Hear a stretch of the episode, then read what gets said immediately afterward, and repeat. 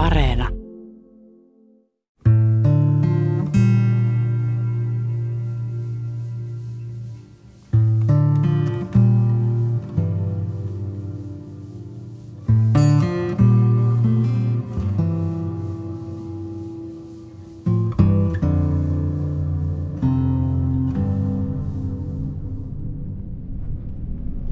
Helmikuisena aamuna vuonna kaksituhattakymmenen vantaalaisen kadun varrella palaa pakettiauto.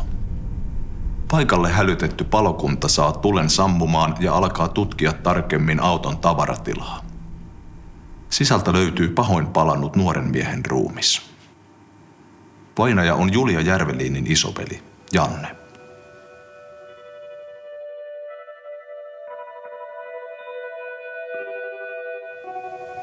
Janne oli mua kaksi vuotta vanhempi. Meillä oli aika lailla sellainen suhde, että isoveli vei tavallaan ja minä seurasin perässä. Olin sillain aika kuuliainen sitten ja lojaali hänelle. Lapsuudesta ollaan mun ensimmäiset kuusi vuotta asuttu yhdessä. Sitten siellä on tullut niitä, että on toinen muuttanut toisen vanhemman luokse.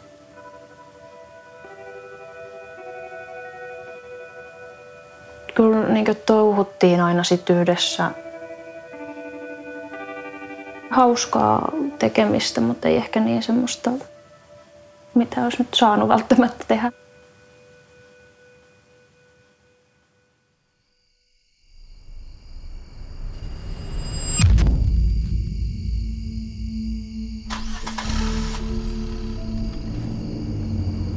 Veli päätti, että nyt lähdetään yölliselle reissulle.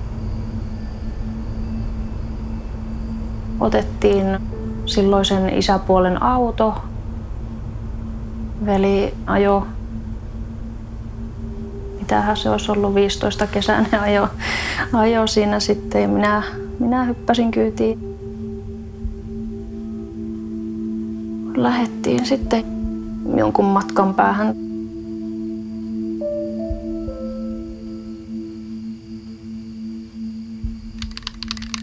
Hän sitten rupesi maalailemaan. Se on ollut vaan niin kuin hauskaa. Mukava reissu sitten. Semmoisia, mitkä oli varmaan, tai oikeastaan mitkä sitten jäi vaan meidän kahden tietoon tai semmoisia, että, että tota, mitä niin kuin oli meneillään siinä sitten, niin nyt ei ainakaan Että ei ainakaan niin kuin vanhemmille sitten semmoisia puhuttu.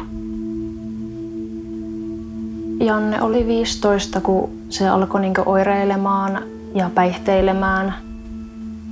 Mä olin silloin itse kolmetoista.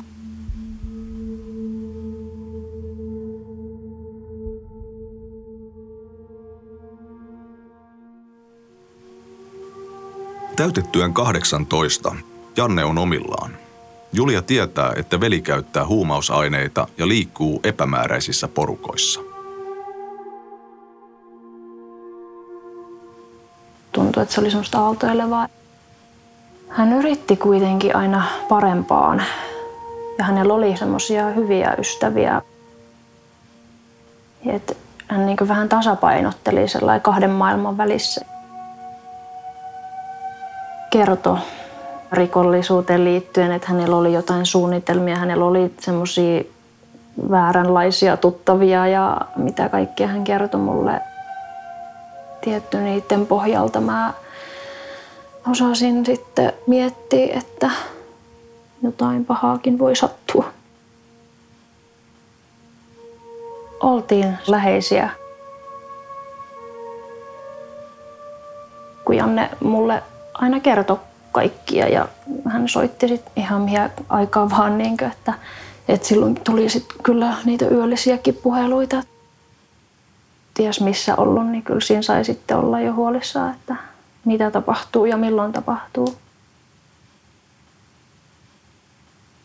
Rupesi olemaan aika raskasta itselle, että ja mä rupesin sit itsekin oireilemaan siinä enempi, enempi sit ja että oli, oli tota kyllä aika semmoista kuormittavaa nuorelle ihmiselle sitten kantaa, kantaa sitä huolta.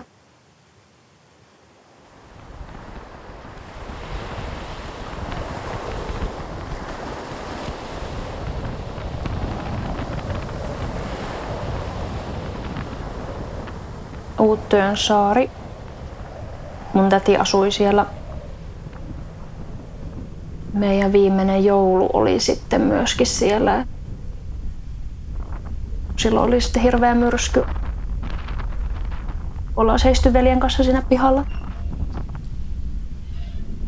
Se, mikä on itseä jäänyt vaivaamaan, että mä en koskaan sanonut suoraan tai pyytänyt häntä lopettamaan tiettyjä asioita.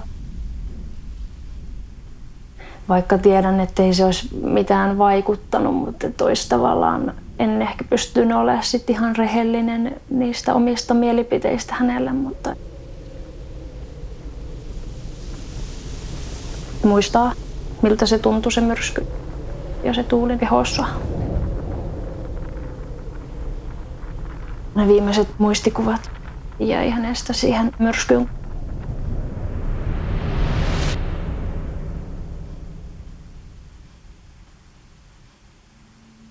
Mä olin tota, koulussa silloin äh, tuolla, kävin ammattikoulua ja mun isä oli, isä sitten oli, tuli hakemaan mua silloin, oliko se keskiviikkopäivä koulusta. Hän sitten kertoi mulle tästä, että mitä oli tapahtunut. Jotenkin isä sanoi var, varmaan jotain, että et on nyt että veli on, veli on kuollut ja että on tota, kyseessä niin kuin henkirikos.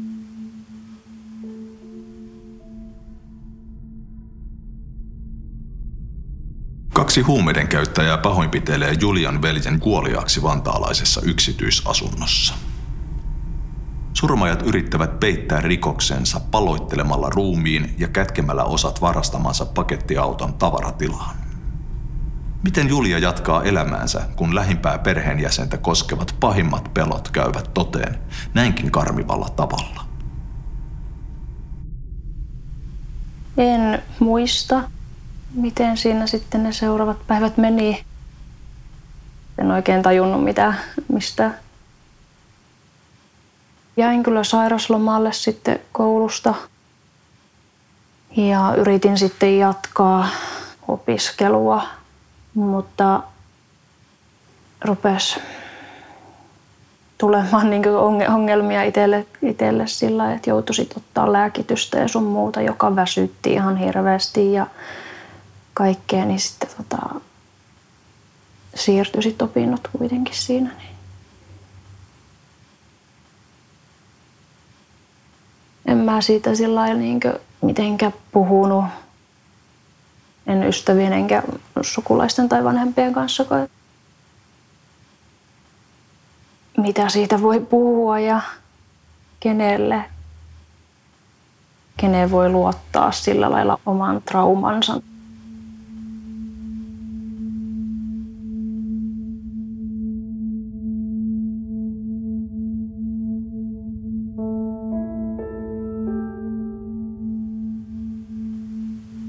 Jossain vaiheessa on tullut postiluukusta ne tutkintapöytäkirjat. Mulla on ollut se heti selkeänä, että mun täytyy nämä lukea, että mun täytyy saada tietää tarkalleen, mitä on tapahtunut. Kun se oli niin epätodellinenkin se koko homma, niin mä ajattelin, että, sit, sit just, että kun mä luen nämä, niin mä niin kuin tajuan tämän asian jotenkin, että on totta ollut. Hyvä, että on saanut sitä ymmärrystä, että miksi näin tapahtui ja mitä tapahtui, mutta ei se nyt sitten ihan kovin hyväksi mulle ollut kuitenkaan. Se on semmoinen tota, lisätrauma siitä, että mä oon sitten kehittänyt filmin siitä niin kuin papereista päähäni, niin se, että se vaikuttaa sitten vielä, vielä tänäkin päivänä, niin se on ollut. Olisi ollut ehkä kiva, että sen olisi voinut hoitaa jotenkin toisella tavalla.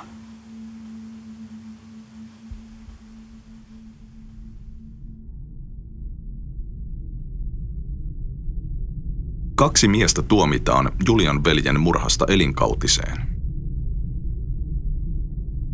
Vuodet vierivät ja Julia viettää aktiivista elämää työn ja opiskelun merkeissä. Tällä välin hänestä tulee myös äiti. Viisi vuotta Jannen kuoleman jälkeen Julia saa yhteydenoton yllättävältä taholta. Mä en ole oikeastaan ollut minkäänlaisessa yhteydessä omiin tunteisiin. Ainakin tähän niin veljen kuolemaan liittyen, niin mä en tuntenut mitään. En itkenyt. Luulin siinä vaiheessa, että mä oon niin päässyt asiaa yli. Et ei tää tunnu missään.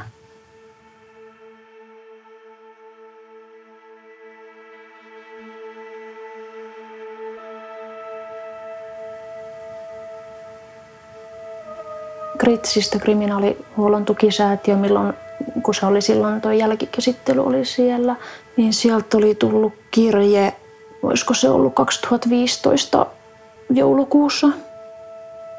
Olin siinä vaiheessa kyllä miettinyt pidemmän aikaa jo, että mun täytyy päästä tapaamaan tätä tekijää. Ketkä sai elinkautistuomion, niin toinen näistä oli mun veljen kaveri. Ainut, joka tunnusti tekonsa ja kertoi niin kuin kaiken. Oli tehnyt aloitteen tapaamiseen liittyen. Semmoisia kysymyksiä oli paljon, mitä mä häneltä halusin niin kuin kysyä. No se oli silloin sit kaksituhattakuusitoista toukokuussa, kun mä sinne vankilaan menin. Sitä ennen oli tietty ollut Olikohan ollut yksi vai kaksi tapaamista näiden Kritsin työntekijöiden kanssa. Sitä valmistelua tehtiin ja näin. Olihan se tosi jännittävää. Mä menin sitten siihen huoneeseen, missä tavattiin. Muistaakseni hän aloitti sen sillä, että hän ei tiedä, että voiko tätä antaa anteeksi, mutta että hän on kuitenkin pahoillaan kaikesta. Hän oli tietty vähän... Vähän ehkä vähän, vähän sanaisempi kuin mä ajattelin. Se tuli niin kuin hyvin selväksi siinä vaiheessa jo, että hän ei ole tarkoittanut, että tämmöistä tapahtuisi. Ja kun itse henkirikos on tapahtunut huumeiden vaikutuksen alaisena ja kaikkea, niin kyllähän hän vaikuttaa siihen just, että kyllä mä sen niin kuin tiedän ja uskon, että ei selvinpäin todennäköisesti olisi tähän lopputulokseen tultu. Ja se on auttanut ehkä siihen tavallaan myöskin se y- ymmärtämään, että tämä ei ole niin mustavalkoinen asia, että hän on nyt, hän on nyt tota, aiheuttanut veljen kuolemaa ja hän on paha ihminen. Sen tapaamisen jälkeen meni ehkä kuukausi, kun mä huomasin, että rupesi väsyttämään todella paljon.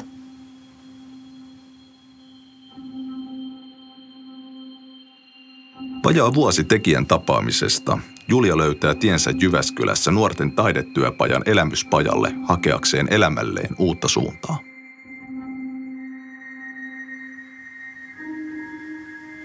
Tammikuussa silloin kaksituhattaseitsemäntoista menin, se oli niin kuin työkokeiluna, tuonne nuorten taidetyöpajalle sitten semmoiseen ryhmään, missä sitten tehtiin kaikenlaisia erilaisia seikkailukasvatuksellisia asioita ja oman elämän asioita käytiin läpi ja laidasta laitaan sillä lailla ryhmässä tehtiin.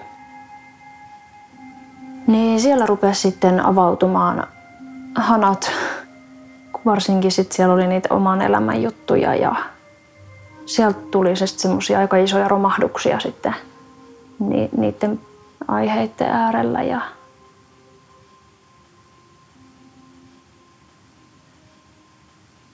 siinä rupesi tulemaan sitten kaikki, tota, että jalat lähti alta ja ruokaa tehdessä niin käsi ei enää toiminut. Että kauhat tippui lattialle. Tämmöisiä niin kuin fyysisiä oireita. Kaikki loppuu yhtäkkiä. Enää ei niinkö päässyt samalla lailla sängystä ylös ja aivan tolkuton väsymys. se vaan jatkui ja jatkui. Rupesin lääkärissä ravaamaan, että mitä tämä nyt on. Pelottihan ne just, että mikä, mikä sairaus mulla nyt oikein on ja joku, mitä kaikkia. Mä googlettelin sitten, että kaiken mä oon tota, itsestäni löytänyt syö, syövästä lähtien, että mietin, että mikä siellä on. Että kun mitään ei löytynyt verikokeista tai mistään, niin ehkä siinä on sitten ruvennut, ruvennut tota, tajuamaan, että ne on henkisiä juttuja tai että ne tulee sieltä henkiseltä puolelta.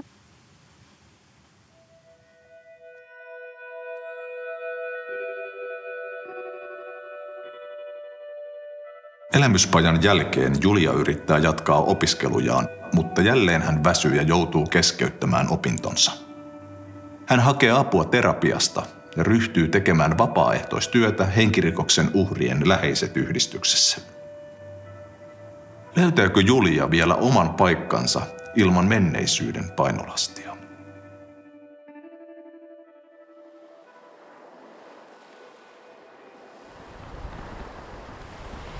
Menee kyllä pitkään, että mä näin mitään unia Jannesta. Ne on ollut sellaisia, että hän ilmestyykin yhtäkkiä jostain, että hän on ollut kymmenen vuotta kadoksissa ja hän onkin elossa. Sitten mä kerron hänelle siinä unessa kaikkea, että mitä on tapahtunut. Sitten saattaa mennä päivä tai kaksi, että mä tavallaan toivun siitä unesta. Niissä on niin jotenkin vahva se tunne niissä unissa, hyvässä ja pahassa.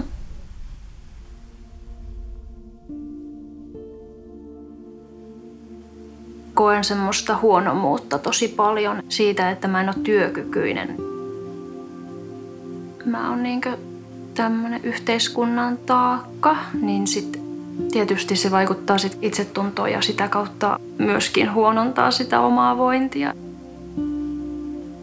Se, että mä oon tehnyt vapaaehtoistyötä tämän aiheen parissa, mistä mulla nyt on sitten tätä kokemusta, niin se on tuonut semmoista tärkeyden tunnetta, että mä, mä, mä oon tavallaan sillä tavalla mä vaikutan yhteiskuntaan ja mä oon niinkö, mä oon niinkö hyödyksi jollekin. Ne antaa myös semmoista voimaa sitten. Nyt sillain parin vuoden aikana on tavallaan sitä omaa itseensä kuunnellut ja antautunut sille väsymykselle. Tai ruvennut kuuntelemaan ja arvostaa sitä. Kuitenkin samalla etsin ja haaveilen siitä, että, että pääsis tavallaan semmoiseen, sanotaanko normaaliin elämään kiinni.